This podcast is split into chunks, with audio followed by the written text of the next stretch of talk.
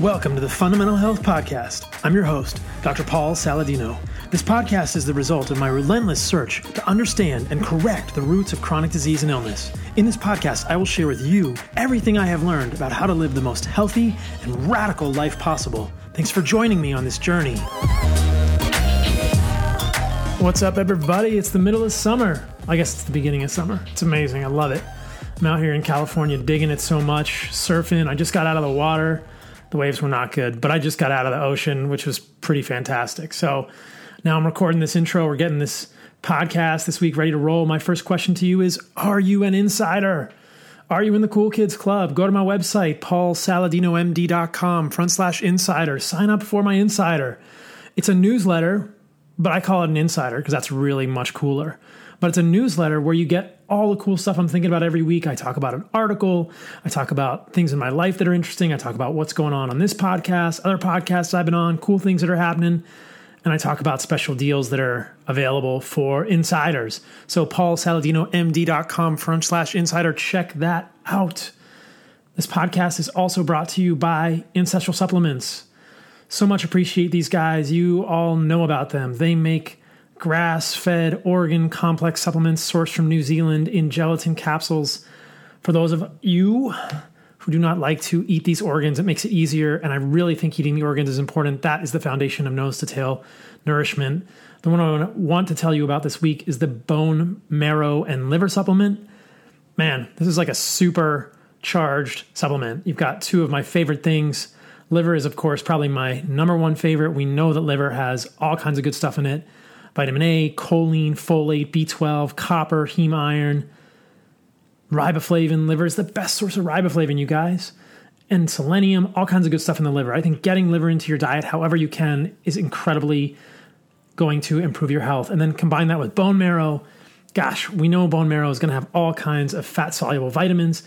Birds, will drop bones onto rocks to access the bone marrow inside. We know that our ancestors have been eating bone marrow and treasuring the fatty tissues, especially the bone marrow of animals, forever. These are two of the most precious foods that we can get. And if they're hard to get at your local supermarket or you don't have access to them, the capsules make it really easy and convenient. So check out ancestralsupplements.com, see what they can do for you. They are putting back in what the modern world has left out. Also, I did some amazing filming with Joovv this week. There'll be some stuff coming out soon. I've been using my Joovv light, my Elite, which is a full body Joovv, every day in the morning and at night. It's been shown to increase testosterone. It's been shown to increase ATP generation by the mitochondria. I'm actually going up to the Center for Deuterium Depletion next week. I'm going to talk to those guys. There's some hypothesis that perhaps red and near infrared light affect deuterium in positive ways too. So lots of cool stuff going on with near and infrared light. Check them out, www.joovv.com front slash Paul. All right, you ready? This week's guest, you guys already know it because you read the introduction to the podcast, is Dominic D'Agostino. I was so stoked to get to talk to him. He is a tenured professor in the Department of Molecular Pharmacology and Physiology at the University of South Florida in the College of Medicine. He's a research scientist at the Institute for Human and Machine Cognition. His laboratory develops and tests nutritional strategies and metabolic based supplements for neurologic disorders, seizures, cancer, metabolic wellness. This guy is everywhere. He was a researcher, an investigator, crew member on NASA's Extreme Environment Mission Operation, which is NEEMO 22. And he recently was a support diver in NEEMO 23. We talk about that in the beginning of the podcast. He has a personal interest in environmental medicine and the methods to enhance safety and physiological resilience in extreme environments. His research is supported by the Office of Naval Research, Department of Defense, private organizations, and foundations. He is a stud. He knows his stuff. We talk all about cool stuff involving ketones, ketogenic physiology, differences from regular glycolytic physiology. Check out the show notes with the timestamps if you want to see all the cool stuff we talked about toward the end. We started talking about cancer, we talk about oxidative stress, we talk about ways in which glucose based metabolism may be different from ketogenic based metabolism in terms of oxidative stress in the mitochondria. This episode was super fun, you guys. You're going to dig it, you're going to learn a ton. You know that it's going to be amazing. So check it out and let me know what you think. If you enjoyed this podcast, please leave a review on iTunes. I really appreciate that. This podcast is kicking butt. It is actually in the top 10 health, fitness, and nutrition podcasts on iTunes now, which is just ridiculous because I just started it like a few months ago. So I'm super grateful to all of you guys listening, and I'm glad that it's valuable content for you. Please let me know how I can continue to develop content. If you are an insider, like I talked about at the beginning of this message, you can send me an email directly and you can look on my website. You can send me an email directly. Let me know who you want to see on this podcast, how to make it better. But if you like it, please let me know by leaving a review on iTunes. It helps other people get access to this. And that's ultimately what it's about. We just want to share the message with people because there's a lot of cool stuff here. So enjoy this podcast. I appreciate you all. See you after the episode. All right, Dom, welcome to the show, man. Thanks for coming on. Thanks for having me, Paul. It's I've been uh, super excited to have this conversation with you. Yeah, it's been. Uh, it looks like you've really been getting at it, and I mean, you started your podcast not too long ago, right? And you're just a few weeks a ago. I know new. it must be a lot of work. It is. It's a good amount yeah. of work, but it's fun, yeah. and it means that I get to connect with people like you and have cool conversations. So I know that recently you were in Florida doing NASA NEEMO 23, and people yeah. might know about this, but they might not. I know you were also on NEEMO 22 as an aquanaut. Were mm-hmm. you were you an aquanaut for NEEMO 23, or was it your wife? Uh, that was my wife. Uh-huh. Yeah. so my wife was a support diver and mission control uh, during 22 when I was underwater for 10 days and she was under for nine days. And uh, we had a lot of research on both missions. So we had, uh, uh it ended up being uh, for that mission many IRB protocols we had to run through NASA and other. Uh, we did gut microbiome, a lot of psych stuff, body composition, strength, uh, sleep, psychological, you know, stress, a lot of a lot of different projects. So NEEMO is this it refers to these underwater missions three and a half miles off the coast of the Florida Keys, right? I mean, what are you guys doing mm-hmm. down there? You're going down to this this underwater station that's like 60 mm-hmm. feet below the surface of the ocean, yeah, and simulating space, right?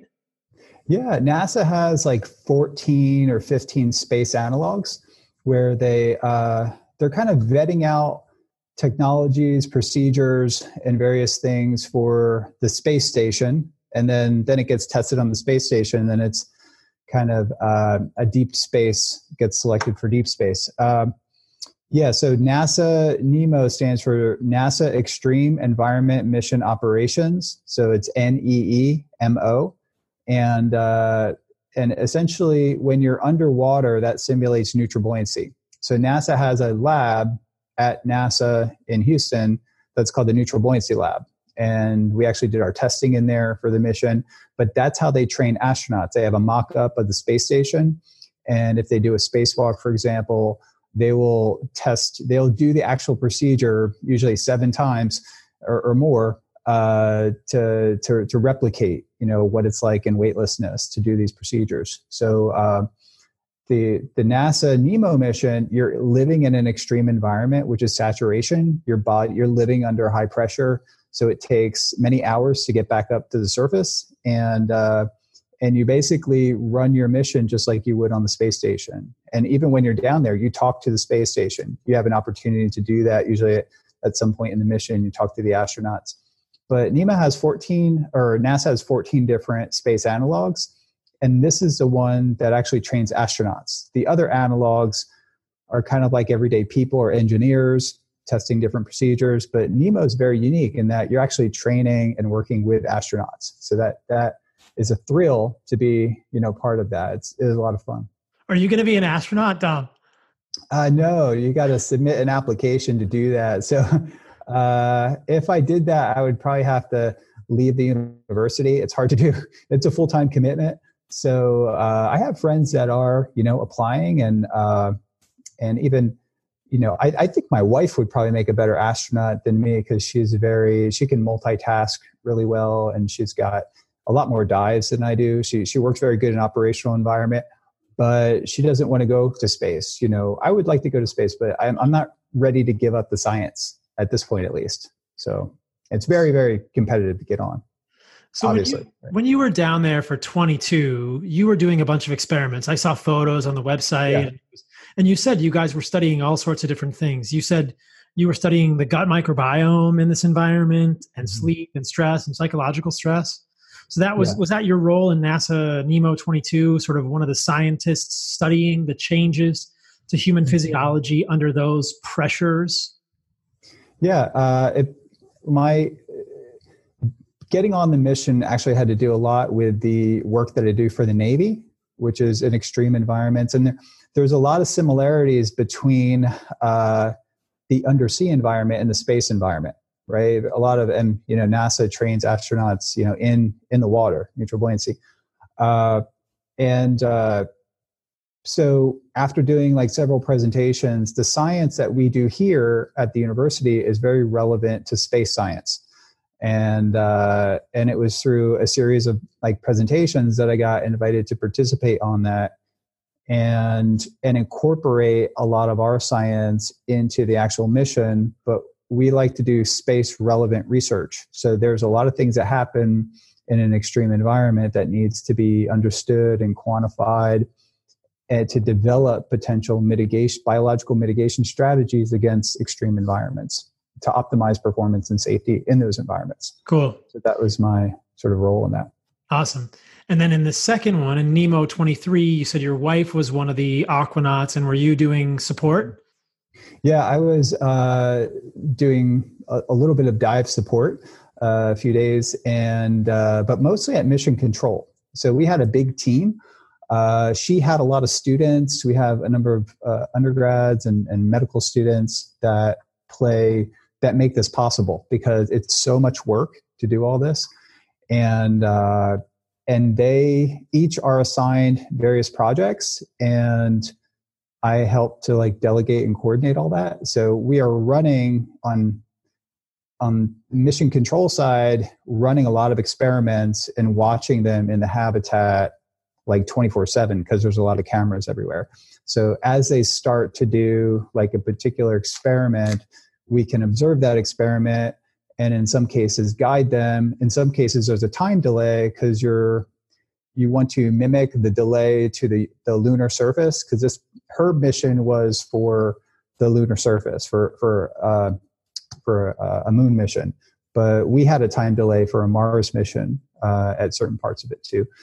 So uh, yeah there, it's a lot more work actually to be in mission control than it is to be uh, not that it's not a lot of work to be a crew member, but uh, I would say it's equal or more work to to work mission control. And my wife told me that when I was underwater, and now I got had to experience that. It's it's a lot of work. it's a lot what's, of fun too. What's the time delay for a lunar mission or a Mars mission?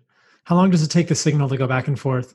Uh, well, it, it depends on actually like where it's at in the cycle, right? right. So. Uh, so they simulated like a couple minutes like i think it was like six or eight minutes i think for for the mars and it varied. Had every day like they kind of experimented with different different time delays but for the moon it was only like something like 10 to 15 seconds i think mm-hmm. uh, depending on where it's at.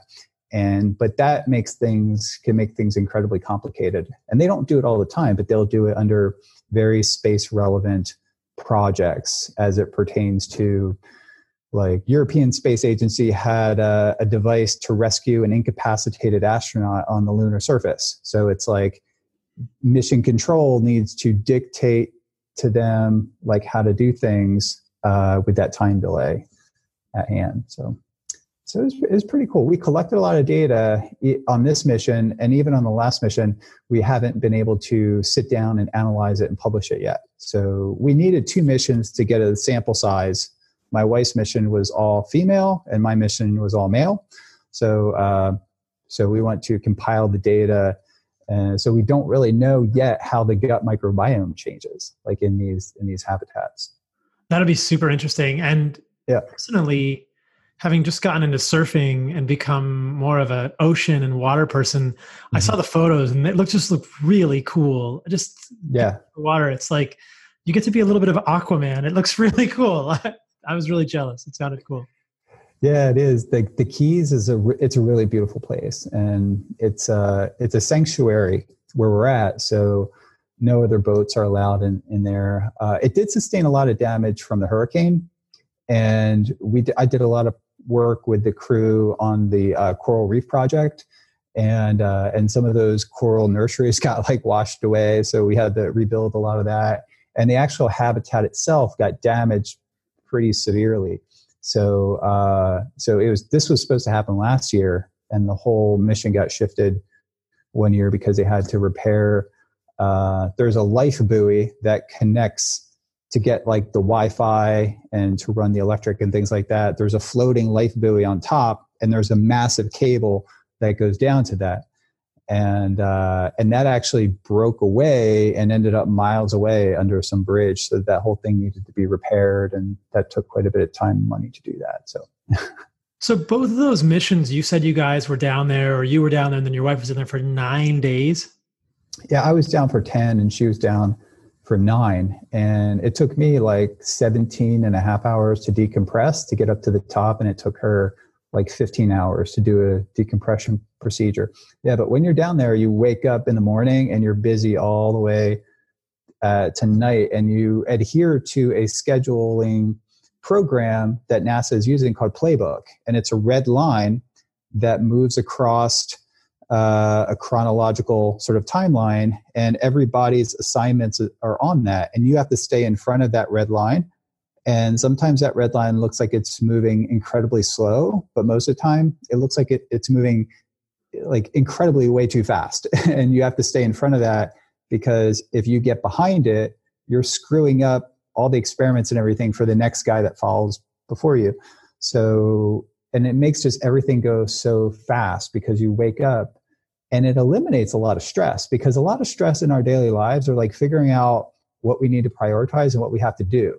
So that's like a big part. You know you wake up and it's like wild animals rushing into your head like what to do next right? So with the nasa playbook with that program uh, i was saying I, I should use it in the lab here. You wake up and you know exactly what you have to do uh, the program has little notes on it. If the click, uh, we did a mini DNA analyzer and sequencer where we measured our skin microbiome and things like that. And there's like 58 pages about what to do. So it's very complicated, but everything is laid out for you. It's so incredibly well organized and orchestrated and choreographed that you don't have to think about. And I realized that just thinking about, you know, what to do next when you're task loaded that's like a big part of stress of everyday life. And if everything is laid out, to, so it has motivated me to be a lot more organized in my everyday sort of activities that I do in the lab and, and elsewhere. I totally feel that as like a budding entrepreneur and writing yeah. a book and doing podcasts and managing clients and then doing other media stuff. It's I've just been learning from other entrepreneurs. I was hanging out with Tom Bilyeu yesterday. You must know oh, Tom. Yeah, I know Tom. Yeah. It's awesome. I think, that, yeah. I think that the trait that differentiates successful entrepreneurs from those of us that struggle is just being able to prioritize. And I think I couldn't agree with that more. During the time that I hiked the mm-hmm. Pacific Crest Trail, it was so simple. You always knew what you had to do. It was very clear. And mm-hmm. now, like you said, I get up and there's like six wild animals rushing at me, and I can't figure out what to do first. And I'm trying to learn. So that's really interesting. Yeah. And, and it's opportunities too, probably, right? Because yeah. I wake up and I like to look at my schedule before I go to sleep. I'm kind of sleeping on it. And then I wake up and I look at my inbox. I usually have between, you know, 50 to 100 emails that I kind of, you know, uh, I tend try to not to look at my if I have a writing project until about 12 noon. But a lot of them are like really good opportunities, like research opportunities to work with Ivy League institutions on various things. And it's like, you know, and, and many of them are time sensitive. So my whole plan for the day gets derailed into following up quickly on these opportunities that are kind of time sensitive. So sometimes I'll glance at it and be like, okay, I'll come back to that in three hours after I work on writing my manuscript here or working, you know, meeting with students or something like that. So well, we could talk about NEEMO for like the whole podcast, but yeah, every, check it out. Yeah, yeah everyone, oh everyone listening will know you from the work you've done in terms of ketones and exogenous ketones, ketone salts, ketone esters and a variety of things. So I want to get into that with you. And mm-hmm. I'm sure the people will be familiar with you from Tim Ferriss and Peter Attia.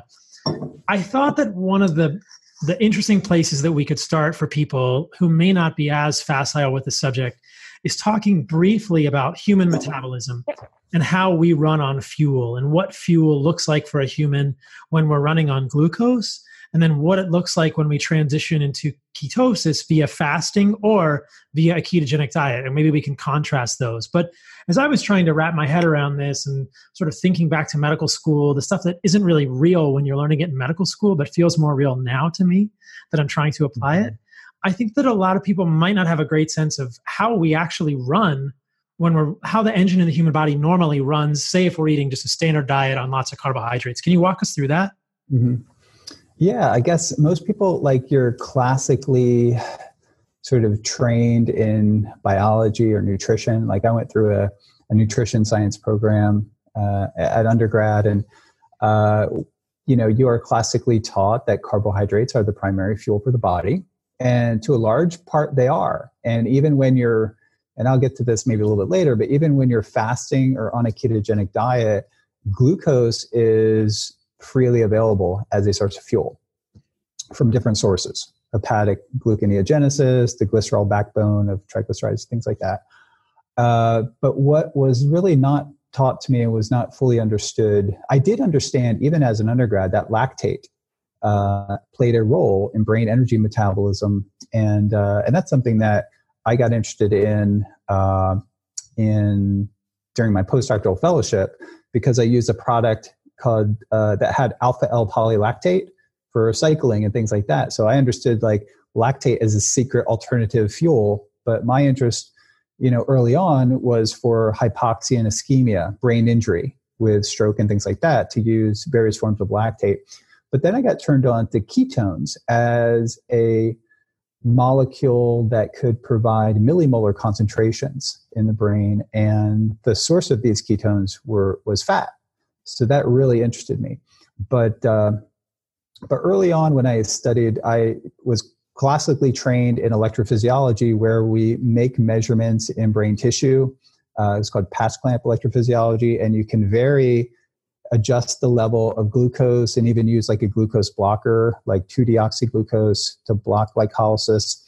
Uh, so I spent a lot of time looking from a more like a brain centric or neurocentric perspective uh, with an understanding that the brain really did need glucose as its primary source of energy.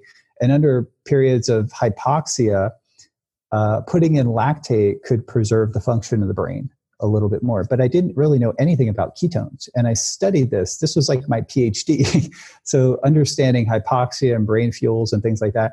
And it was only until I got funding by the Office of Navy Research to study oxygen toxicity seizures did I kind of go back into understanding brain energy metabolism. I was really focused on drugs at the time, but I, I ran across uh, that the ketogenic diet was used for drug resistant epilepsy. And I didn't really understand uh, or know at the time that the ketogenic diet was uh, sort of the standard of care for drug resistant epilepsy. And it was the standard of care for epilepsy back in the 1920s before drugs even existed, right?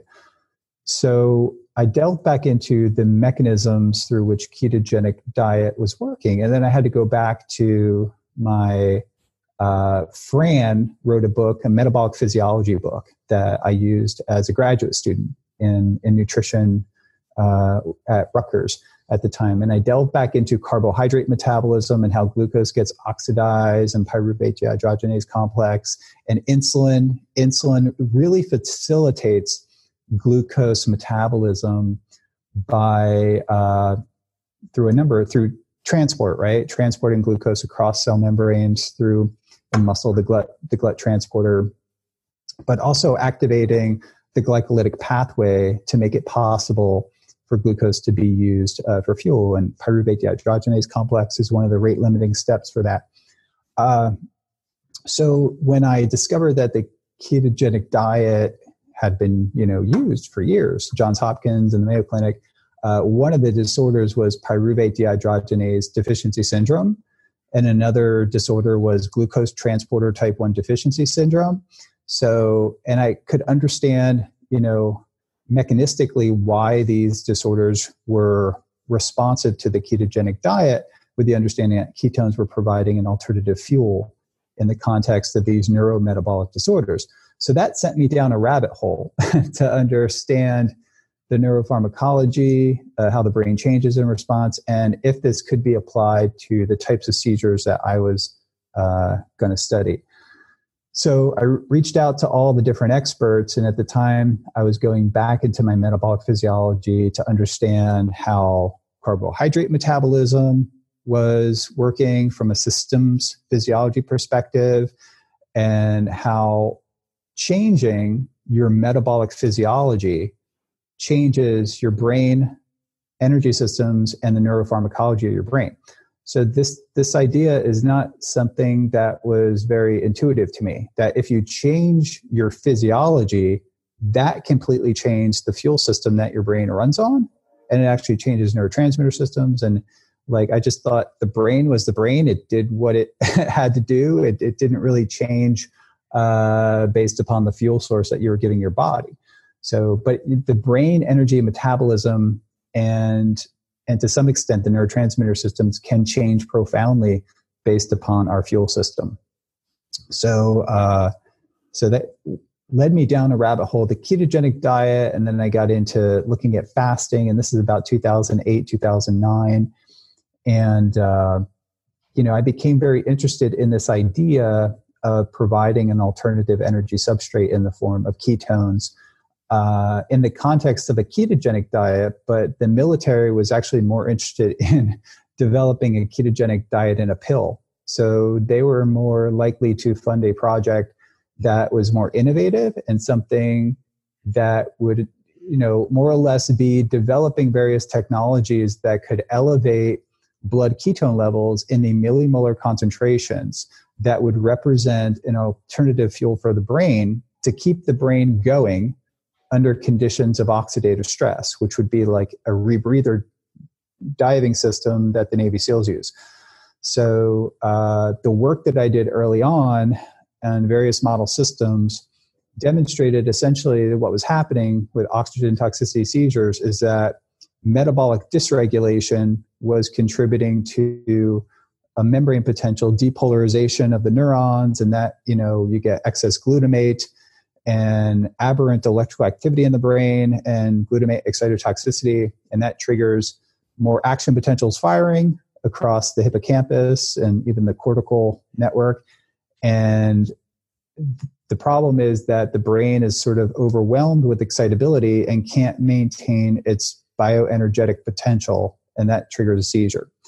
And that was sort of what the models were telling me, and it had to do is kind of complex. It led to reactive oxygen species. And I thought that was the key thing. If we throw on antioxidants, that could preserve brain function. But where do reactive oxygen species come from? They come from the mitochondria, right?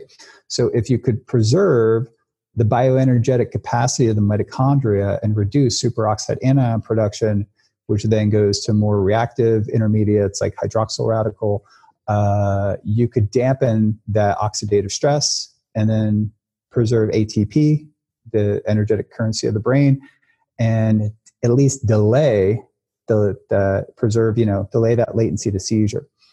So that become the, became the idea, and it worked in the context of lactate. I knew it could work uh, in that context, and I became more fascinated with ketones just because of their ability to preserve brain energy metabolism and also lower reactive oxygen species. And then later on, like we learned that they could lower inflammation and activate endogenous antioxidant pathways through their histone deacetylase activity and things like that. So that became sort of uh, my primary focus as I transitioned into a tenure track position, and uh, and we built many projects off this idea of therapeutic ketosis, not just with ketone esters and ketone salts, but the ketogenic diet, some projects with intermittent fasting, but mostly ketogenic diet and various forms of uh, ketone supplements. And there's so much there to unpack. So let's just break it down yeah. for people. So, say, you know, you or I might not eat this for dinner tonight, but say someone goes home and they eat a sweet potato, right? and that's full of glucose polymers. You know, that glucose then gets broken down, right? Or that those glucose polymers get broken down into, you know, glucose. Insulin goes up, and the body stores the glucose. It makes fat out of the glucose, or it, you know, you get de novo lipogenesis. You get these GLUT transporters to put the glucose into cells. It goes into the liver. Mm-hmm. The glucose gets stored in the liver, and in the liver, the glucose goes through a process called glycolysis, which splits the glucose into two molecules, mm-hmm. and that those molecules go through like you said they become basically pyruvate right and then the pyruvate dehydrogenase complex and then that feeds into the krebs cycle or the tca cycle and as you discussed there's this alternative fate for glucose other than glycolysis which is the lactate pathway right so mm-hmm. we can go glucose can be go through glycolysis or it can go to become lactate and we can use lactate as an alternative fuel in the setting of inadequate oxygen. But if there's enough oxygen, usually when we're eating carbohydrates, we will make pyruvate. Pyruvate will go into the mm-hmm. TCA cycle. The TCA cycle makes reducing intermediates, which deliver the electrons from the glucose mm-hmm. to the mitochondrial electron transport chain. And then the electrons move across the electron transport chain, and the mitochondria make ATP, by sort of creating the gradient with hydrogen across the membranes in the mitochondria. So that's the way that our body runs the engine on glucose, right? That's the normal engine that we all learned about in school. And I just wanted to paint that picture for people. So, and as you suggest, there's this really interesting thing about the human body that we can also run on another fuel, right? We can, glucose can go to lactate, but we don't even need glucose to run our body, do we? Uh, you do. I mean, some systems do, right? Like right. your red blood cells, for example, the kidneys. So baseline levels of glucose don't really change. Uh, well, they do change profoundly in the context of like type 2 diabetes and the normal normal American, right? Uh, but they do not even dip into what is clinically hypoglycemic, even in the absence of very little, if any, carbohydrate at all even in the context of short term fasting. With more prolonged fasting, they can get down to like three or maybe even 2.5 millimolar. Mm-hmm. Uh, but that that was always very kind of remarkable to me, kind of the study the gluconeogenic pathway and where those uh, glucose precursors were coming from, and that's still an area that we focus on. Um, but yeah, the, the body, I mean, we are basically designed to be incredibly metabolically flexible. And we basically burn what we, whatever we eat, whatever macronutrient ratios we are, you know, finely tuned to adjust to that. And some people can adjust better than others. And, uh, and we have some data that I'm excited that'll be published soon that, you know, if, if you eat this way one time and then go back to eating uh, another way and then go back to that extreme form of eating, your body adapts to that way of eating much faster.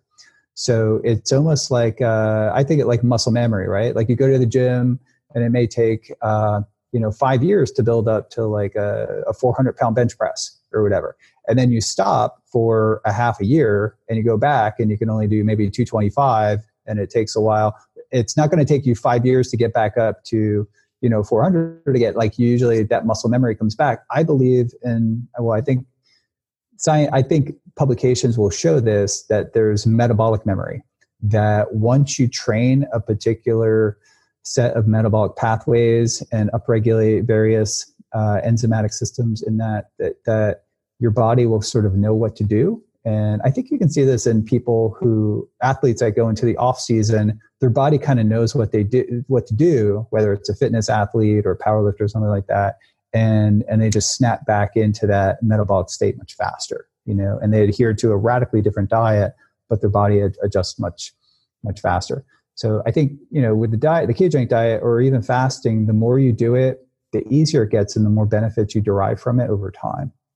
And yeah, I guess my I, what I meant was we don't need to take in glucose, but yes, I I I think thank you for yeah. clarifying that that that our body will always have glucose around. Absolutely. It'll make glucose, but we probably don't need to take in glucose. So and I love what you're saying there about metabolic flexibility, and let's get to that. But what happens if someone doesn't eat carbohydrates? Like, what changes happen in their metabolism with fasting or with a zero or very low carbohydrate diet? How does our body shift into making ketones and using ketones? Mm-hmm. That's a good question. So uh, I like to like simplify it as much as possible, but the first thing that typically happens is that you have a drop in your blood glucose level if you just stop eating or eliminate all carbohydrates. So you will actually have a drop in your blood glucose. Uh, and if you're eating a ketogenic diet where you've moderated the protein, the you'll significantly reduce the postprandial elevations or excursions in your blood glucose and also the, the corresponding uh, elevation of insulin, which will facilitate glucose transport and glycolytic pathways, right? So, fasting or carbohydrate restriction in the context of the ketogenic diet, uh, you have a protracted, prolonged suppression of the hormone insulin and a corresponding increase in the, in the elevation of uh, glucagon. And in the beginning, a lot of people experience, uh, can experience an elevation in stress hormones like catecholamines, uh, epinephrine, and cortisol can also go up, especially initially. And these things will sort of, it's the body's way to, to help liberate some of the stored glycogen that you have uh, through glycogenolysis. So you'll start to release some glucose in the liver. And then once liver glycogen is depleted, the liver is really the energetic sensor of the body and coordinates very well with the brain. And uh, and you know, liver glycogen is is kind of like a fuel tank, and your your brain can sense that, and you start start to get some neuroendocrine changes in addition to uh, uh, facilitating the suppression of the hormone insulin and elevated catecholamines will liberate uh, fatty acids from adipose tissue, and those fatty acids will uh, be mobilized. They get to the liver that stimulates beta oxidation of the fatty acids, and as you you have greatly accelerated fat oxidation in the liver, essentially you'll be uh, yeah, beta hydroxybutyrate going to acetoacetate, and that splits to two uh, acetyl CoA molecules. And uh, we're not even that. So the beta oxidation of fatty acids will make acetyl CoA, and that'll condense to acetoacetate and ultimately beta hydroxybutyrate. So that would be uh, ketogenesis. So that happens, and then ketolysis is the other way around. Uh, so these ketone bodies are not used by the liver itself, but they're produced in very robust amounts in the liver, and they lack an enzyme, uh, succinyl CoA transferase. So the, without this enzyme, the liver is very greedy. Typically, like when you eat protein uh, or carbohydrates in a meal, the liver will take what it needs and then put the rest back in the system for your muscles or your brain. So the liver is even more greedy than the brain. Uh, so the liver will take what it needs, but the liver produces these ketone bodies, but does not use them for fuel. So they lack an enzyme that's interestingly deficient in many cancer cell lines too, lacks succinyl CoA transferase. So many cell lines either are completely absent or significantly deficient in this enzyme that would allow them to convert ketones to energy. Mm-hmm. Uh, not all cancers, but many are. Um, so you have ketones spilling into the blood and they are uh, go to peripheral tissues. The heart and the brain have the highest capacity um, they have the highest metabolic you know capacity of, of other organs and they uh, will use ketones and suck up a lot of the ketones and uh, and glucose too in the system. And your muscles uh, will use ketones but we're not completely we're looking at muscle now but i've spent most of my time looking at the brain and then we're looking at the heart too. Uh, but skeletal muscle will also use ketone bodies so and this can be shown if you consume something that elevates your ketones to a high level and then you go exercise you clear those ketones faster. And you can do like a, a ketone tolerance test right? So you take glucose and athletes can clear the glucose very fast because they're very good carbohydrate utilize. And uh, an elite athlete will also use ketones very fast. So they will clear the ketones from the blood very fast. Uh, my highest levels of ketones have been when I'm just completely sedentary. And if my levels are elevated and I go do some activity and come back and measure, they'll be significantly lower typically because I'm using them as fuel.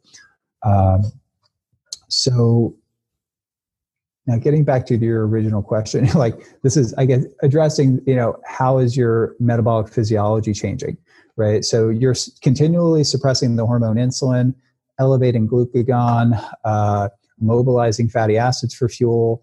Uh, fatty acids don't get used very well. They don't cross the blood brain barrier to a significant some of them do. We actually find that mcts medium chain triglycerides and short chain fatty acids can cross the blood brain barrier and be used as fuel but generally speaking, long chain fatty acids do not cross the blood brain barrier and they are uh, broken down into ketones to some extent. Medium chain triglycerides have a higher ability or capacity to be broken down by the liver.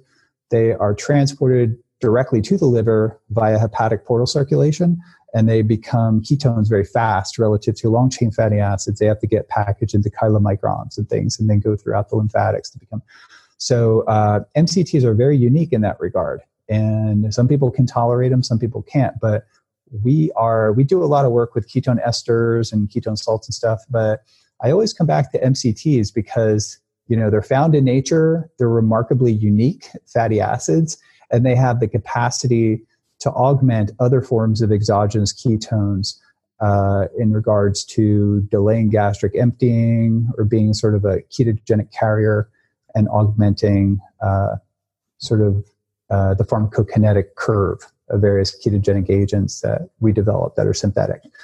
So they have a place, and they're found in nature too. So.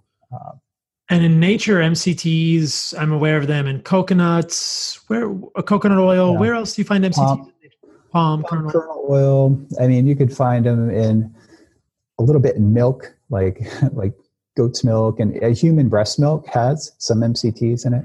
Um, but yeah, the majority of MCTs sold are, uh, you know, palm kernel oil or majority probably coconut oil. Mm-hmm. Has anybody ever looked at animal fat? I wonder if animal fat has MCTs in it. Like, yeah, it does. It does. Yeah. Yep. Like, like uh, one of the things that I eat not, is like, not a whole lot, but milk. Mammalian yeah. milk does, uh-huh. and some, yeah, and uh, yeah, there's some they get used as fuel so so quickly. So they're yeah. not typically found in high concentrations in meat, uh-huh. but mammalian milk has it. Has it, yeah. yeah. And so one of the things I've heard you talk about that I think will be interesting for people is I like how you outline sort of in the acute phase when we stop eating or when we transition to a low or zero carbohydrate diet, we deplete our glycogen first and mm-hmm. then the fatty acids get released and we do beta oxidation. We make ketones in the liver and then ketones move throughout the body. They get used by the brain. They get used by the muscles if we're exercising. And then one of the things that's interesting for me is how we adapt to that level of ketosis. What if we stay in ketosis? And we could stay in ketosis by doing an extended fast or by eating a diet which is ketogenic. Mm-hmm. and i think this is such an interesting thing. There's so much discussion or I think there's misinformation in the community that when you go into ketosis, you're going to activate your stress hormones. And like you suggested, I think that when people acutely adapt, there is some evidence for that. But my impression is it doesn't happen long term and that those eventually normalize. Is that correct? Because mm-hmm. people yeah. will often knock the ketogenic diet and say, oh, you're activating your sympathetic nervous system, you're activating cortisol. And it's not what I see clinically once you get to be keto adapted. So how does that, if we pull that timeline out a little further, what does it look like if you stay in ketosis for weeks or months? And how does our body begin to adapt to that? Yeah, I, I think the the patient population or the, the people to, to look at in regards to this are people who have been following the ketogenic diet for decades, right? And uh, you know, I met some of them. I was in Washington D.C. at a neurometabolic sort of disease conference where I had the opportunity to meet with people, you know, uh, many people who have been doing this for many years. And uh, they have uh, their blood work looks fantastic, actually. and they're on a, like a pretty legitimate high ratio ketogenic diet that's in upwards of anywhere from 75 to 90% fat. Mm-hmm.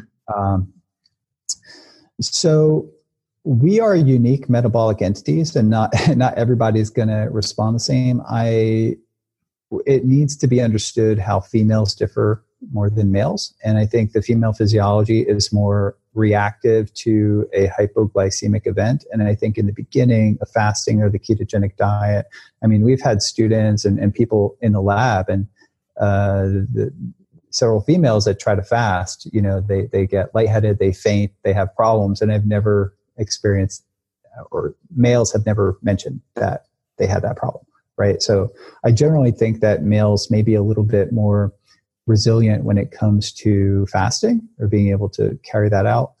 Uh, and I think their hormonal systems are maybe more in line with being able to do that. Uh, so, you know, I can only speak like me personally in the blood work that I, that I've seen and, and whatever you know published data is out there. Uh, I have seen that if you calorie restrict, so there's the ketogenic, there's the effect of calorie restriction, right? And and it needs to be said, and it's not often talked about, that many of the benefits of the ketogenic diet, I feel, are due in part to calorie restriction. Not all the benefits, but the ketogenic diet makes calorie restriction feasible.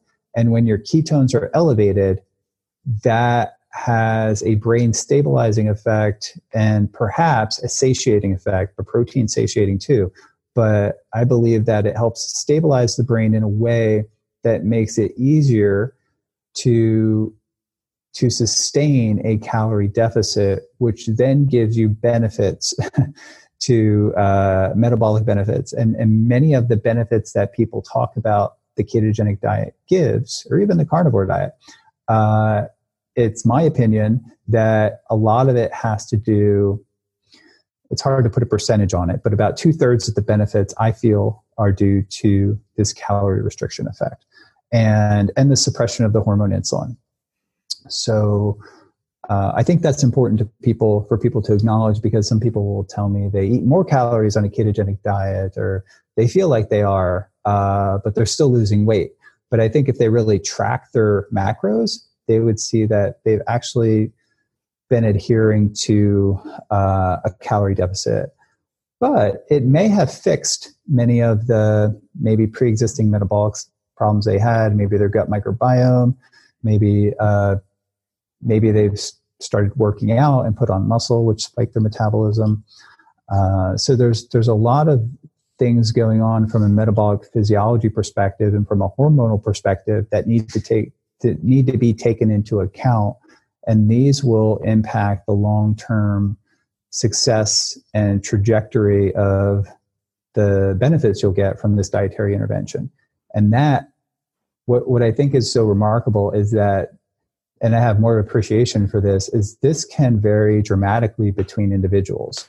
I mean, we just had a three hour lab meeting today with an inbred strain of rats, and we saw tremendous variability in rats that were given the, the very exact dose of a ketone ester over time, even in the blood levels of that. So, so this variability is there are many factors. Obviously, genetically, these rats are the same, but there may be external factors. One rat may have a personality where he just moves around more in his cage.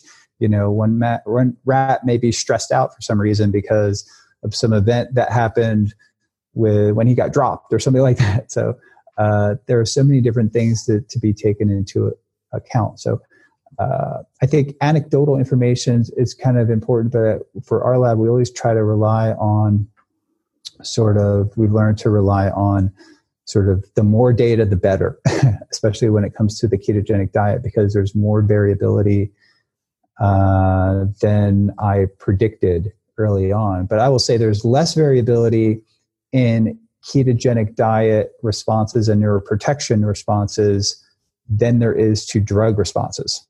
So when we test various drugs or antioxidants, the data is all over the place. But when I started studying therapeutic ketosis, the the variability in the data went from this to like this and everything started to make sense and it was working you know through all these different uh, disorders neurological disorders that we're studying. So i've never experienced that with any kind of drug. I don't think there's any kind of drug that sort of gives this like you know global response in protecting the brain that therapeutic ketosis does so there's a consistent neuroprotective effect to the ketones that you've seen and- yeah many model systems mm-hmm. and uh, everything from things that i never would have thought of like angelman syndrome which we have we've published in a mouse model and now have a clinical human trial on that to various types of uh, epilepsy from putting in a neurotoxin to hyperbaric oxygen seizures to uh, absence seizures, which are like having a seizure but not the tonic clonic part. So we published in a number of different model systems. Uh, and that's pretty interesting that a therapy independent of the etiology tends to have a therapeutic effect. It's not like there's a specific drug for this or that. It tends to work across many different types of neurological disorders, even not just seizures. Right. Well, let's dig into that a little bit because I've heard you talk about HDACs, which people may not be familiar with, but these histone deacetylase and the fact that like I think that it'll be interesting to dig into this a little bit for people like what are these anti-inflammatory mechanisms of ketones and what are these protective mechanisms of ketones? How do they have to do with histone deacetylase inhibition and maybe we can tie this into reactive oxygen formation and kind of give a perspective for people here.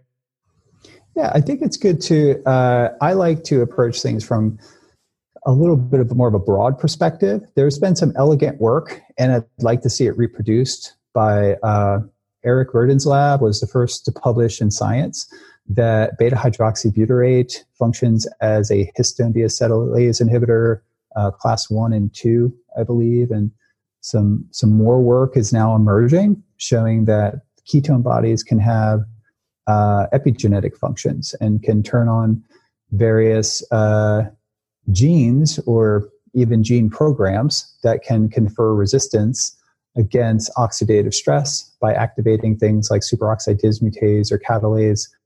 And that's very attractive to me because these are the things that scientists who study what I study for years, oxygen toxicity, have focused very specifically on these antioxidant systems.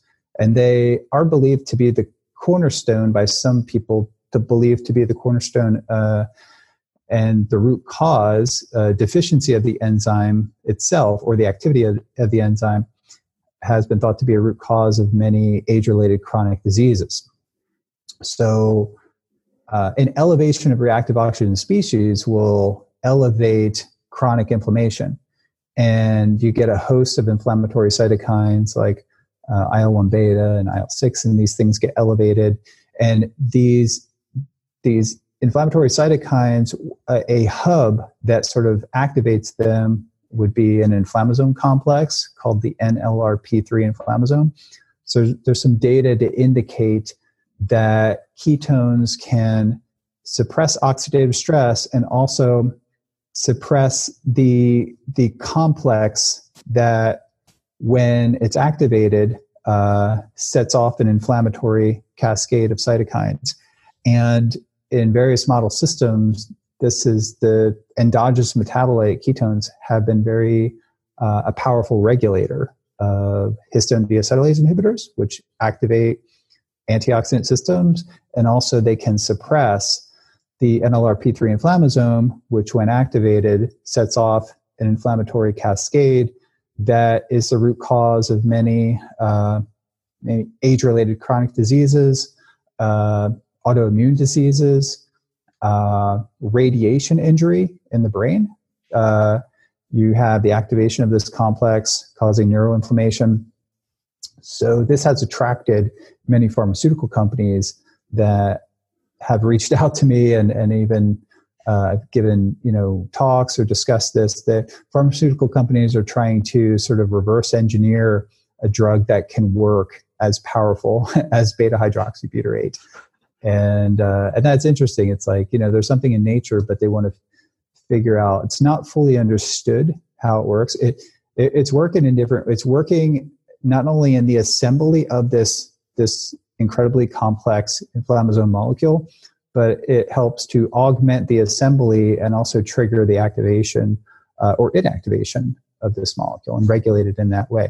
But in, in inflammation serves a very important role in the body, and it's how we adapt and uh, you know for skeletal muscle that inflammation process is very important for initiating the remodeling that's associated with skeletal muscle protein synthesis and things like that. So you don't want to knock it off completely but you want to regulate it in a way that to prevent that systemic chronic inflammation and so there's a lot of terms in there. I just want to clarify for people. When we're saying HDAC, we're saying histone deacetylase, yeah. and they're histone deacetylase inhibitors, right? So yeah. The, in our bodies, we have DNA, which is genetic material, and it's wrapped up around histone proteins, kind of like a ball of yarn. And the simple mnemonic that I learned in medical school was methylation makes genes mute and acetylation activates genes. So we can acetylate or methylate histone complexes, meaning we can add methyl groups or acetyl groups to the sort of histone DNA ball of yarn complexes, and those will either open up the DNA or close the DNA. Did I get that right? Exactly. Okay. that's that's a perfect explanation. Uh, and uh, so beta hydroxybutyrate tends to do a number of different things and functions through the acetylation uh, rate. So one of the things that we s- study is Kabuki syndrome, where there is a suppression of acetylation of a gene, and the suppression of that acetylation contributes to what is known as Kabuki syndrome. And it's a very rare uh, genetic disease and we have mice from Johns Hopkins where we are looking, doing the behavioral studies, but also measuring those, uh, the effect of ketones on acetylation and gene uh, transcription and translation. So that was nicely put. Like, yeah, we don't fully understand how this is working, but we know it is working. And now we're kind of delving mechanistically into uh, from a very kind of molecular level. So how beta hydroxybutyrate is doing this. And I think I believe that other metabolites can do this too. I think it's known that you know acetyl CoA and, and other metabolites, maybe succinate, fumarate, malate, citrate. You know, I think there's other TCA cycle intermediates that could possibly have epigenetic function. I think it's already shown, but uh, I believe it's something that we have not really focused on. But it makes sense that many of these metabolic intermediates are epigenetic regulators. And I feel like this will be a big, I think a lot of people in molecular biology will start turning to metabolism and various metabolic intermediates as epigenetic regulators and our epigenome is much more important than our genome. I, I, believe that. I think I would agree with you. And by that, what we mean is that our genome is the actual A's, T's, C's, and G's, the alphabet of our DNA that gets transcribed into RNA and becomes proteins. And what we're talking about now with epigenetics is the modification of the DNA on these histone complexes, the turning on and off of genes, right? So expression, yeah. Expression of genes. And so that's yeah. the methylation and acetylation. And what you were describing with Kabuki syndrome, if I understood it correctly, was that there is inadequate acetylation or inadequate turning on of a gene. And that mm-hmm. in the mm-hmm. experimental models that you guys have seen, and I think some clinical experiments, the use of ketones has been able to turn those genes on when they're not turned on properly in those patients. Is that correct? Mm-hmm. Yeah, essentially like reversing gene silencing. Exactly. Uh, yeah, in mouse models, and we think that's you know hopefully it's going to work in humans. Humans, and so the epigenetic you know modification of human genes or any genes is the methylation and the acetylation. And so it's so profound and really paradigm shifting to imagine that metabolites like beta hydroxybutyrate which is one of these ketones and like your others like you're saying as well we're finding out that these tca this is the tricarboxylic acid cycle or the krebs cycle intermediates may also be epigenetic regulators.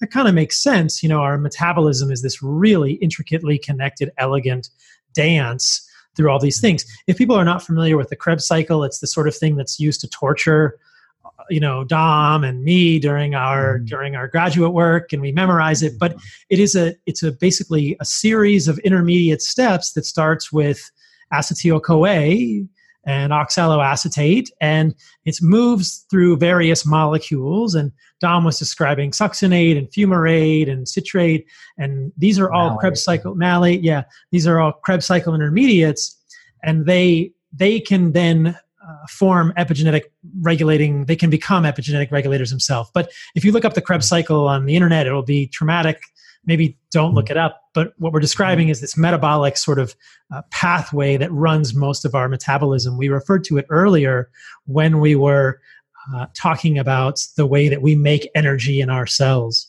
Mm-hmm. The other thing that you've mentioned, and it is it is a cycle in the right. textbook, but uh, there's lots of little shuttles and things coming off of it right. that I think are not in the textbooks. That I think uh, new research is showing that it's really not. Well, it is. You know that cycle will always be there, but I think there's a lot of things going on that we don't fully know or appreciate yet, and uh, and I think that's important uh, to understand. And I think I think metabolism will sort of have a renaissance and the, especially the appreciation of metabolism in uh, in epigenetic regulation. Mm-hmm. I think will sort of get a lot of attention. Well, it already is, but over the next couple of years. Let's talk a little bit about mitochondrial function with ketones and how it mm-hmm. differs from carbohydrate based metabolism because we've mentioned reactive oxygen species a little bit. And mm-hmm. as you know, you know, reactive oxygen species are necessary for life. And there's sort of this sweet spot. It's what we call a yeah. U-shaped curve, you know? We don't want zero reactive oxygen species, which is personally why things like hydrogenated water don't make a whole lot of sense to me, but that's neither here nor there. But, mm-hmm. You know, clearly there are many diseases where there's too many reactive oxygen species and we have oxidative stress, right? let's define for people what oxidative stress is and talk a little bit about how ketones can interact with the mitochondria to change oxidative stress phenotypes. Sure. Uh, well, oxidative stress is so there's a balance, a redox balance that the body has, and many different uh, genetic programs like gene pathways, enzyme systems. Uh, I look at various ion channels that are redox sensitive which means the balance of you know the redox balance of the state of the cell can regulate an ion channel which impacts cellular excitability of neurons for example so uh, many different systems in the body are responsive and regulated by the levels of antioxidants and oxidants so there are redox regulators on the NMDA receptor, you know, the glutamate receptor and things like that. So, uh, so that should be appreciated. And there's always a baseline level of reactive oxygen species being formed in a perfectly healthy system. And in the context of uh, cancer, it's actually much higher. And that could be something to talk about. That's an aberrant sort of oxidant. And it, it's a double edged sword in, in, many ways. Uh, but the body does a, a very is very elegant system that regulates the balance of antioxidants and, and oxidants in the body.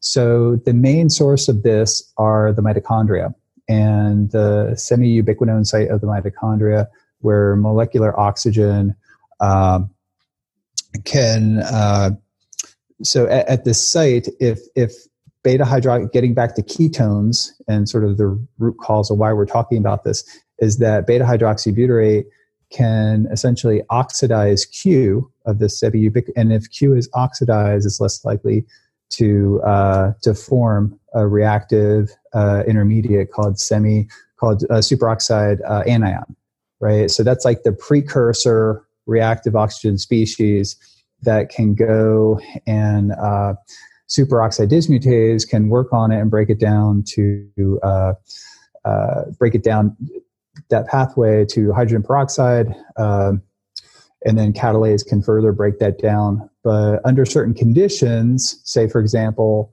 uh, if you have like high iron or you're under stress where there's a lot of free iron or there's traumatic brain injury where heme molecules are broken down, uh, you can drive various reactions that can make something that's biologically fairly inert like superoxide anion being produced continuously by the mitochondria, if there's oxidative stress or under certain conditions, that superoxide level can skyrocket. And that, that happens with high levels of oxygen. And I study that in the context of oxygen toxicity seizures. Uh, it could happen with aging. It could happen with giving your body glucose. high levels of glucose and high levels of insulin and metabolic syndrome can further exacerbate the endogenous production of this superoxide anion.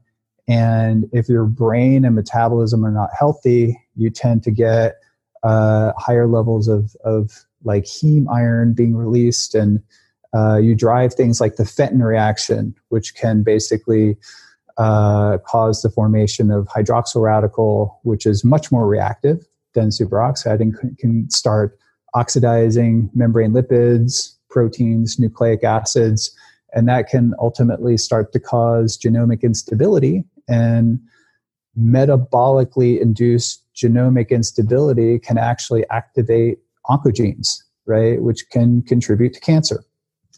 So, uh, you know, if you can, if you're giving a carcinogen that's damaging the mitochondria, uh, or is a perfect example, right? Or uh, maybe things in our food supply too are a perfect example. That chronic metabolic stress in the form of altering mitochondrial superoxide can result in the overproduction of oxygen free radicals, which lead to oxidative stress. And these free radicals can damage, you know, uh, carbohydrate molecules, uh, lipids, proteins, especially, and nucleic acids.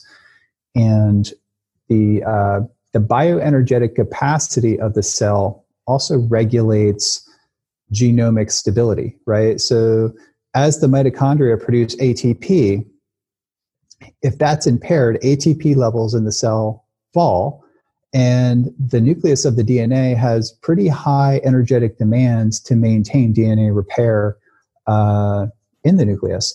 And if the ATP levels fall by not producing sufficient amounts of ATP or producing excess superoxide anion and shifting it more to an oxidative state, that will destabilize the nuclear genome and the cell senses an energetic crisis. It activates various oncogenes, which uh, many of them are things that activate glycolysis. And then you get a potential you know transition of a normal healthy cell if various oncogenes depending on how many hits uh, the nuclear dna has can activate a complement of genes that transitions a normal cell to a cancer cell or just you, you live in this chronic sort of inflammatory state where you have suboptimal metabolic health and suboptimal organ and systems health so much there to unpack them. Okay.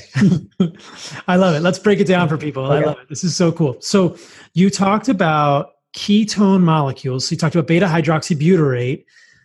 In some way, perhaps we understand the chemistry, perhaps we don't, affecting the production of the superanion radical, right? So superoxide. And that is because of Q, which is part of a complex in the mitochondrial electron transport chain. And mm-hmm. when, when we say Q, I don't think people will understand what Q is, but there's basically inside the mitochondria are these little bean shaped organelles in our cells that have two membranes. And in the innermost membrane of the mitochondria, there is this series of proteins and molecules that pass electrons along them. This is the electron transport chain. And one of those complexes, which complex is it that has Q in it? Well, it's between complex one and two. It's a semi ubiquinone site, okay. or semi, and that's sort of it's the shuttling of the electrons Electron. between those sites, which is sort of problematic from okay. from typically between one to three. one to three. And it's, there. and it's a semi-ubiquinone site, and mm-hmm. there's a Q molecule in there. What does Q stand for? Yeah.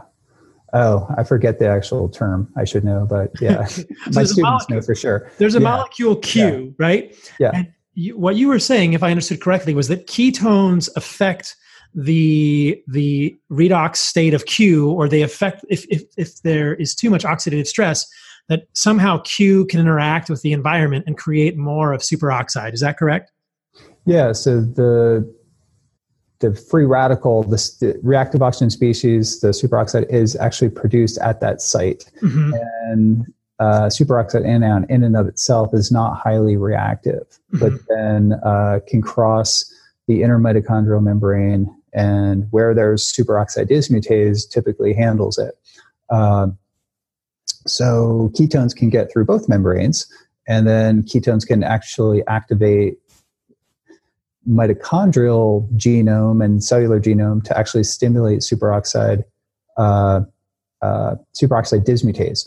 So the more of that antioxidant that we have, the less likely the superoxide will go off and do bad things like oxidized membranes. Oxidized membranes. So it's a very dynamic interplay. So you have, you know, ketones potentially enhancing electron flow, contributing to reduced intermediates to drive the electron transport chain, uh, to bioenergetically maintain that membrane potential of the mitochondria. And you have ketones also influencing epigenetically regulation of genetic programs that are enzyme systems that help preserve that redox state of the mitochondria. So the ketones can affect the mitochondrial genome and the nuclear genome. People may not know that we have yeah. two genomes. We have mitochondria have their own DNA, nucleus has yeah. its own DNA of ourselves. So what you're saying, and this is super interesting, is that the, the ketones can cross both mitochondrial membranes and through mechanisms mm-hmm. similar to what we were describing earlier, affect the epigenetic regulation of genes in the mitochondria that can increase our activation of superoxide dismutase, which is going to, which is how we turn the superoxide anion into hydrogen peroxide, and then catalase can turn that into water, right? Yeah, yeah, yeah, exactly. Yeah, and so and the mitochondrial genome is very sensitive to uh, to DNA hits too, right? It doesn't have the the robust DNA repair mechanisms of the nucleus.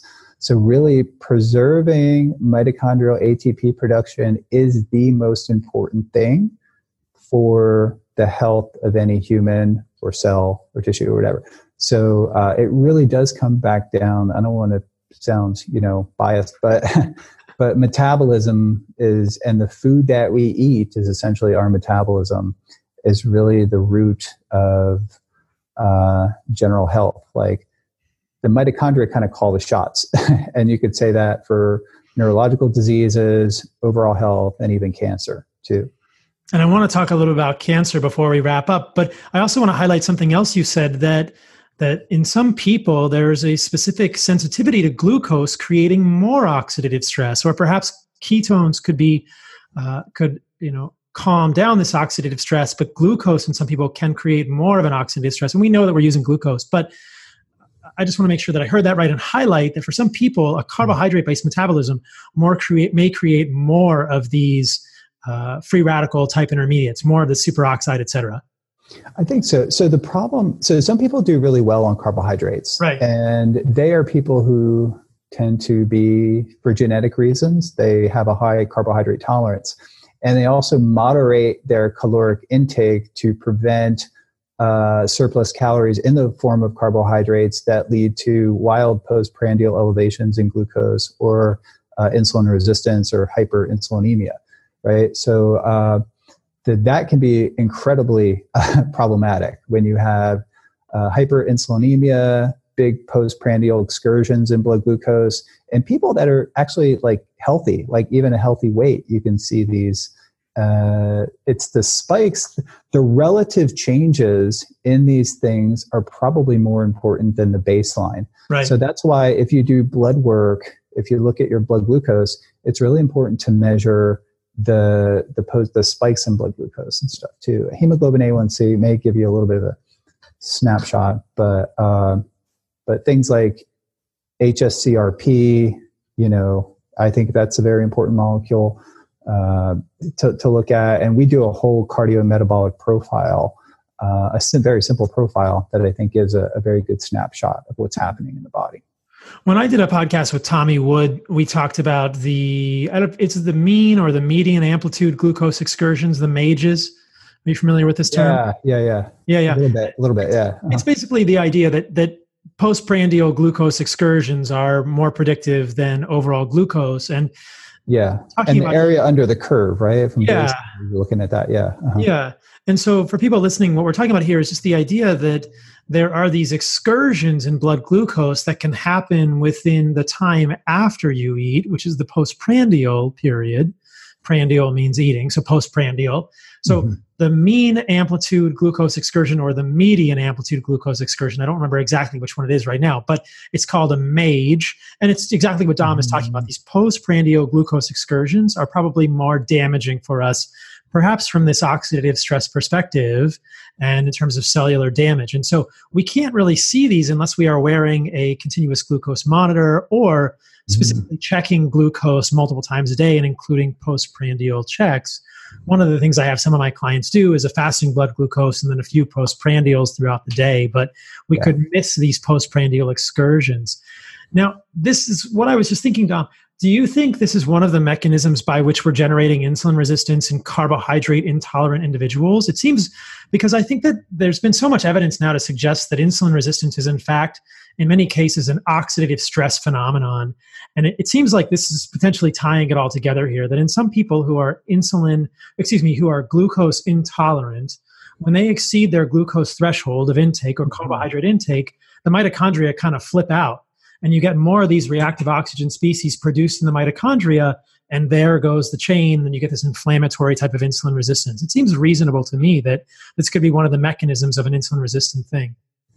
Yeah i mean if you allow me to speculate because i can't point to any study but uh, we love I, speculation especially yeah, when it's coming from dom. Well i know experimentally if you produce a a uh, a state where there's oxidative stress and you produce a pro-inflammatory state, you get insulin resistance and and pretty profound. And you can titrate, almost titrate it to where you, if you incrementally increase oxidative stress or incrementally increase uh, the formation of specific cytokines, we'll just say inflammation, you can incrementally increase insulin resistance over time. And, and what sort of a model is this? All, uh, a number of different model systems. This is just kind of a collection of all the data from some of the rat works, mm-hmm. some of the things observed clinically too. When you're under stress, you have you know, like acute insulin resistance, right? This is always like a, a profound. I remember talking about this with Peter Attia like years ago, like you know, talking about what do you think? I mean, we always kind of delve into this. What do you think is causing it? I think he's still in the dark too, as, as to, we just don't know. But the statement that I'm comfortable in making is that activation of pro uh, inflammatory pathways and, and oxidative stress contributes to hyperinsulinemia and insulin resistance. And if that's protracted, it can serve an important biological function physiologically under some circumstances. But this seems to be sort of like the norm for for many people, and it and it leads. It's the precursor to uh, metabolic syndrome and advanced, and it's hard to reverse. The the farther that goes, the harder it is to to sort of reverse. It takes an equal amount of time to reverse it, you know, as mm-hmm. you stay mm-hmm. in that state. And I could speculate a little bit and say that from what I've observed, or at least from what I'm placing together, it seems that in some people who are not carbohydrate tolerant or who are carbohydrate intolerant, excess glucose and excess energy could be driving that at least to some extent. And I think there are other mechanisms of insulin resistance that could be inflammatory as a primary driver, but it's an interesting mechanism here to kind of link glucose and uh, insulin resistance in these individuals. Mm-hmm. So I want to respect your time, but hopefully we can just talk for a few minutes about the Warburg hypothesis and cancer, and we can just contrast these. So people may have heard of the Warburg hypothesis or the Warburg effect in cancer cells. And I think this is a really interesting thing to break down for people yeah. just at a high level. Um, so what is what are we talking about when we're talking about the Warburg effect? And how does because it kind of ties into this mitochondrial thing, right? And you kind of mentioned it. We've already kind of tiptoed into it with mitochondrial ATP production and protection of the nuclear genome, but how tie this all together for us with regard to cancer and and uh, you know production of oncogenes and how it relates to ketones and mitochondria. Sure. Uh, the Warburg effect. I mean, I think Otto Warburg described it as insufficient respiration or oxidative phosphorylation. We talked about a little bit uh, with compensatory fermentation, and I think my, my colleague Tom Seyfried would describe the and I, I would too, that insufficient respiration, uh, a result of mitochondrial damage. Uh, without a doubt, I think we can all agree that it's mitochondrial insufficiency from a bioenergetic perspective. The question is, and it's it's still hotly debated in the field, and I think before uh, you know, my my colleague who wrote a book on this, cancer is a metabolic disease, and I co-authored uh, a review Seyfried, on yeah. this. Yeah, Tom, Thomas Seyfried from Boston College. Uh, it was not given as much. I think his book and him being um, a very vocal advocate of the this Warburg effect being uh, the and damaged respiration being the cause of of cancer. So there was this you know, if you go back to the seminal paper, I think in 2010, I believe, or no, before that, uh, yeah, maybe 2010, um, the hallmarks of cancer, and it probably predates that. And then later on, the hallmarks of cancer was revised to include uh, altered, you know, mitochondrial activity or bioenergetic uh, aberration in, in, in energetics. Mm-hmm. Uh, so the, the cancer as a metabolic disease that perspective is that damaged mitochondrial respiration results in uh, in uh, a decrease in the cell's ability to maintain its bioenergetic potential right? So atp levels fall. And through uh, retrograde response the nucleus senses the level of energy and talks to the mitochondria and senses an energetic crisis. And that fall in ATP not only impairs DNA repair mechanisms, but the nucleus senses the fall in ATP and also activates a number of genes, some of them being oncogenes. So some of the genes are glycolytic genes to increase glycolysis because oxidative phosphorylation makes about 80 to 90% of ATP typically. But if OXPHOS ATP production goes down, glycolysis needs to come up. Uh, these the activation of these glycolytic pathways. There's a lot of overlap with various uh, oncogenic drivers, I guess you would say, the, that are required to maintain cell viability. So you activate a complement of genes, and some of them uh, in the right context can be things that can transition a normal cell to healthy. So the the field generally believes that mitochondria in cancer cells are perfectly healthy and normal, and they produce ATP. Exactly. This is the uh, other side of the equation. That's the other side of the equation. Yeah, you know, I think it's. I, I think it may be in the middle, you know, somewhere, but I I err on the side of uh, Thomas Seyfried's work. Obviously, I, am a little biased. I was, uh, but I come into this as a pure skeptic. So in 2010, I wrote, I read his uh, review article, "Cancer as a Metabolic Disease," and I read it and reread it, and then I checked all the references before even talking to Tom.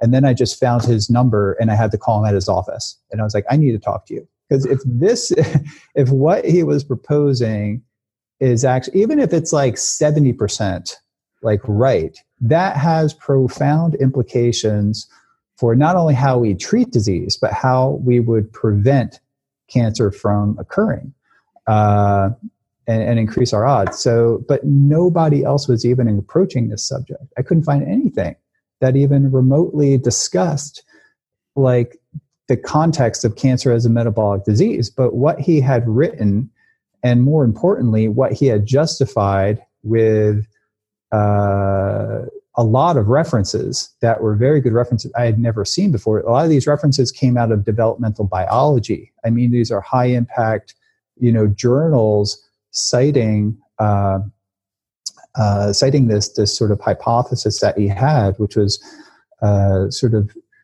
it, it's taking the Warburg effect, but but stepping it up a notch. It's almost like a step function in our understanding of the Warburg effect in the context of uh, the initiation and and the whole carcinogenesis process.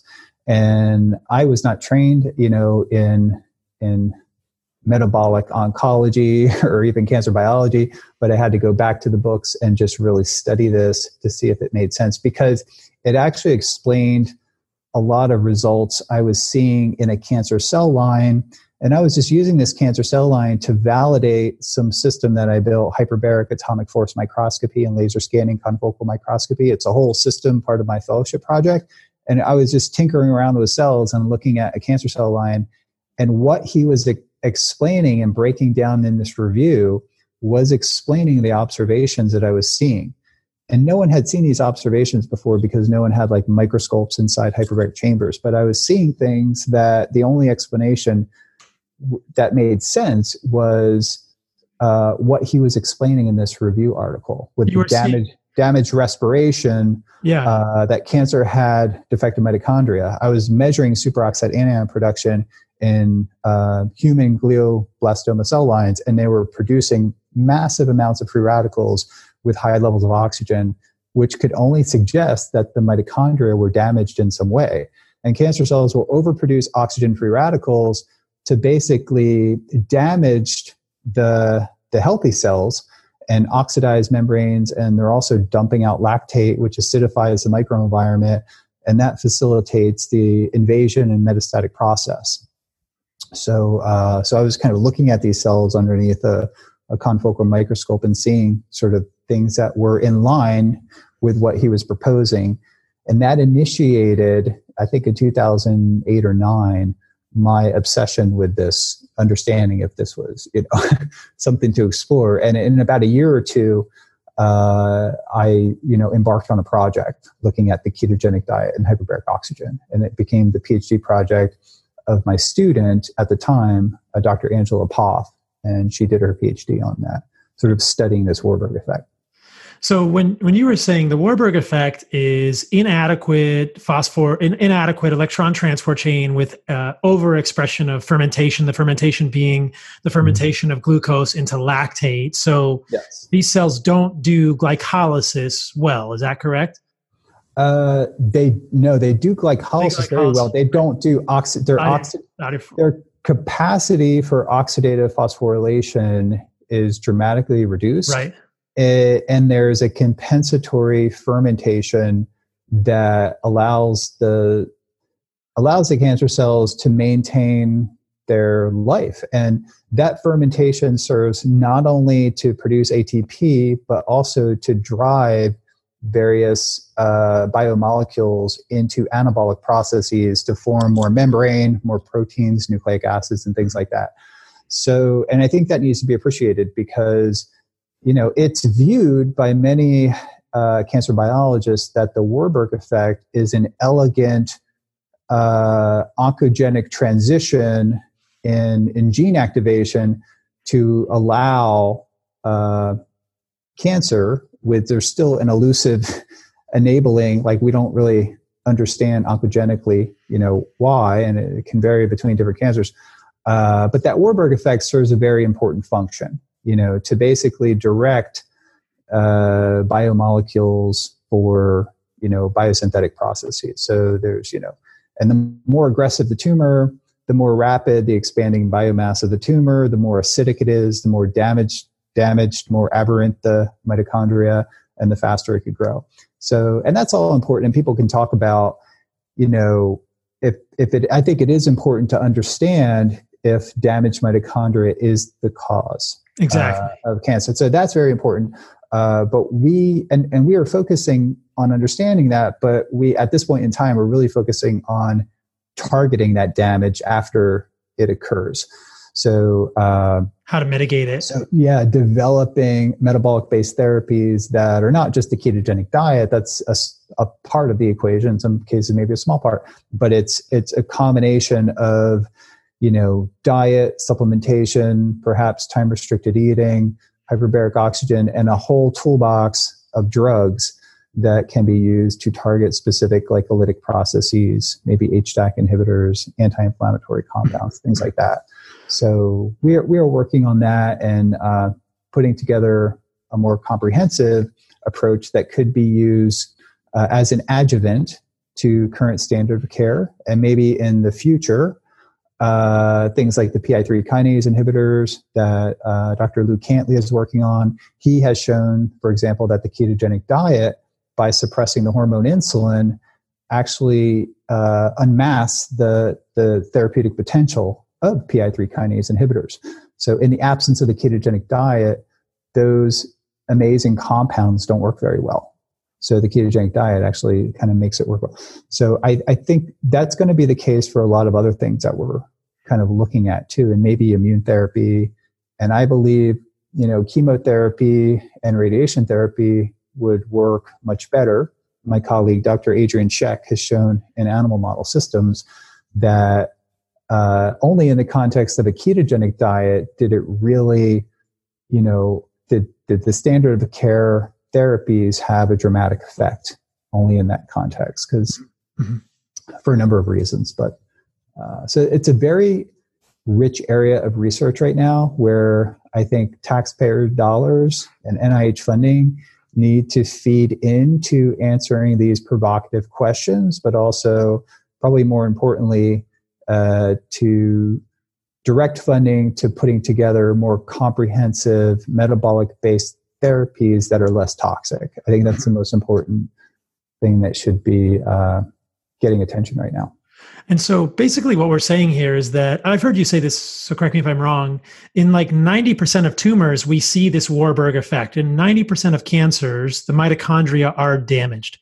And the main question becomes did the mitochondria get damaged first or did the nucleus get damaged first? Isn't that kind of what everybody's debating? You know, like where is the damage coming from? Because the mainstream thinking around cancer, which may need to be updated or is always evolving, is that, oh, there are these oncogenes in the nucleus that turn on, and that is how cancer starts.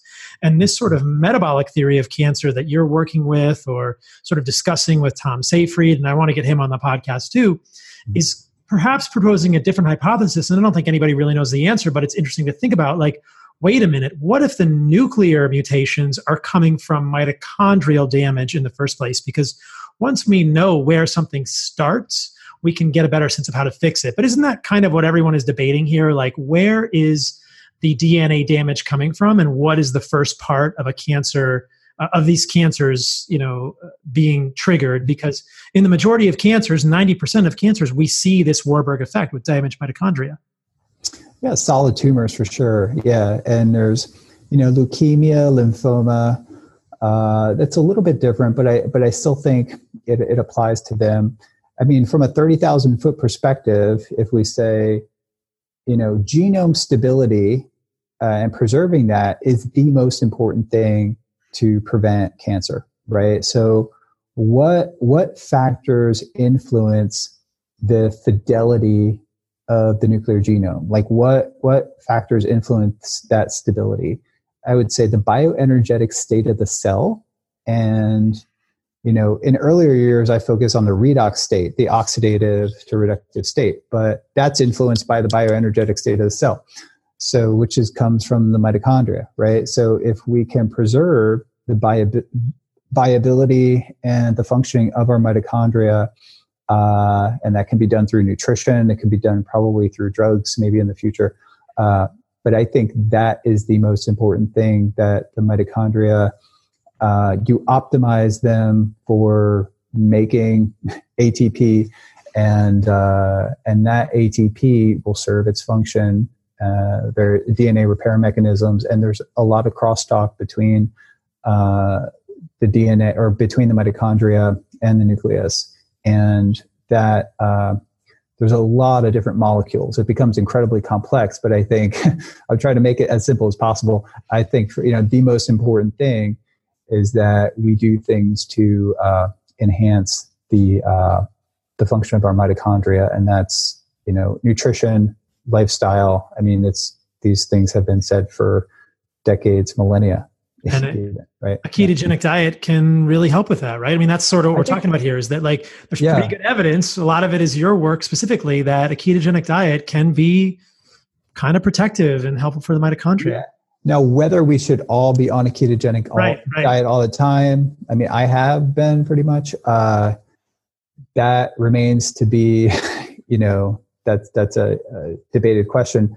But I am in contact with people who have been on it for decades and they're doing remarkably well. Obviously, they need to be on it for various medical reasons, but uh, but I but I think w- without, I mean, just kind of taking a step back, periodically entering a state of ketosis is probably a natural thing.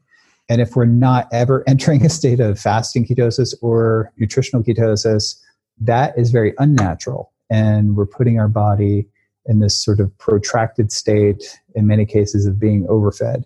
And, and I think it stimulates, you know, we talk about autophagy, and, and that could be produced with a carbohydrate diet with calorie restriction. But the easiest way to do it to implement this is carbohydrate restriction, intermittent fasting, and periodic, like legitimate ketogenic diet.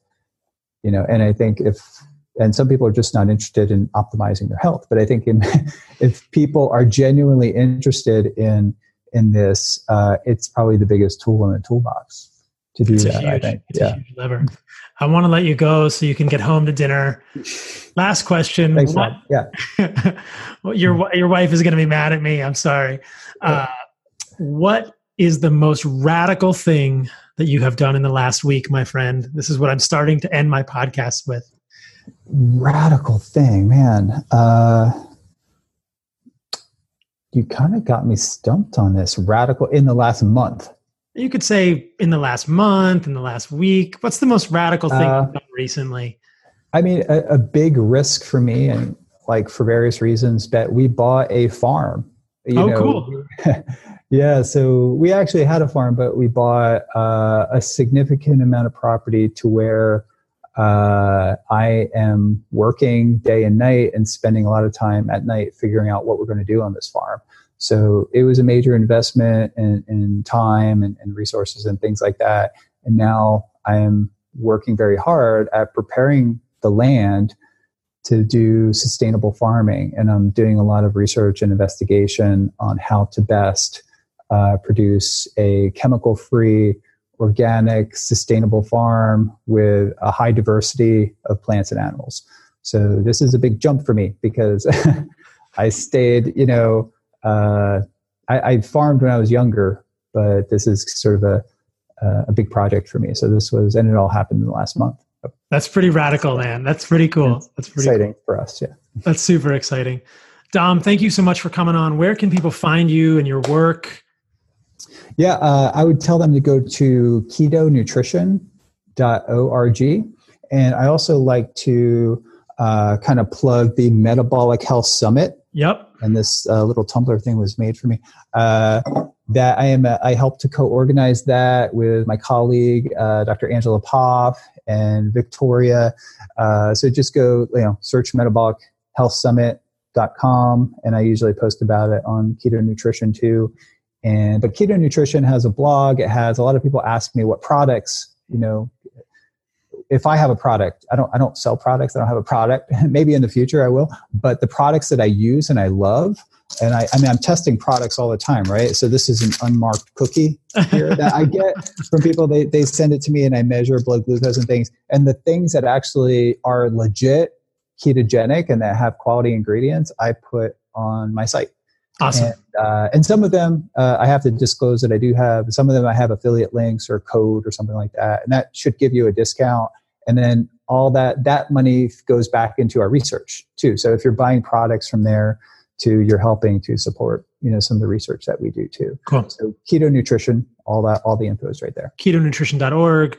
Metabolic Health Summit is in January, right in Long Beach. Uh, we are making arrangements for that. I'm not sure if the exact na- date is nailed down, but I think it is. I'll have to check with Angela on that. Okay. They do. I'm just like a figurehead. They do all the heavy lifting and organizing, and then you know I'll speak probably, but yeah, they do all the work. It's a lot of work putting cool. Hopefully, I'll see you there.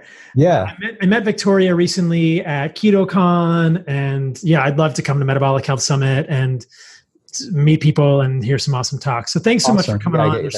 There's, so much to talk about, Dom. We could go for another couple hours. Yeah, let's do it again. I would love to. I appreciate your time so much. Have a great night, my friend, and I will talk to you soon. Thanks, Paul. All right, you guys. Thanks for listening. Check out the Fundamental Health Insider, www.paulsaladinomd.com front slash insider to become an insider. To get all the cool stuff happening, to hear about articles that I think are interesting, to hear what's happening with me, to hear about the podcast, to hear about future guests, to hear about podcasts I've been on, to hear about cool stuff I like. Check out Joovv, www.joovv.com front slash Paul. I'm going to be talking a whole lot more about this soon. We filmed some really cool stuff recently. And like I said, I'm going up to the Center for Deuterium Depletion. So that'll probably be next week's podcast or the week after. We'll see. I'm going to talk to Laszlo Boros and Dr. Q up there. And then check out Ancestral Supplements, ancestralsupplements.com. I really appreciate their sponsorship of this podcast and the grass fed organ supplements that they provide. So that is all for this week. I appreciate you guys. Stay radical.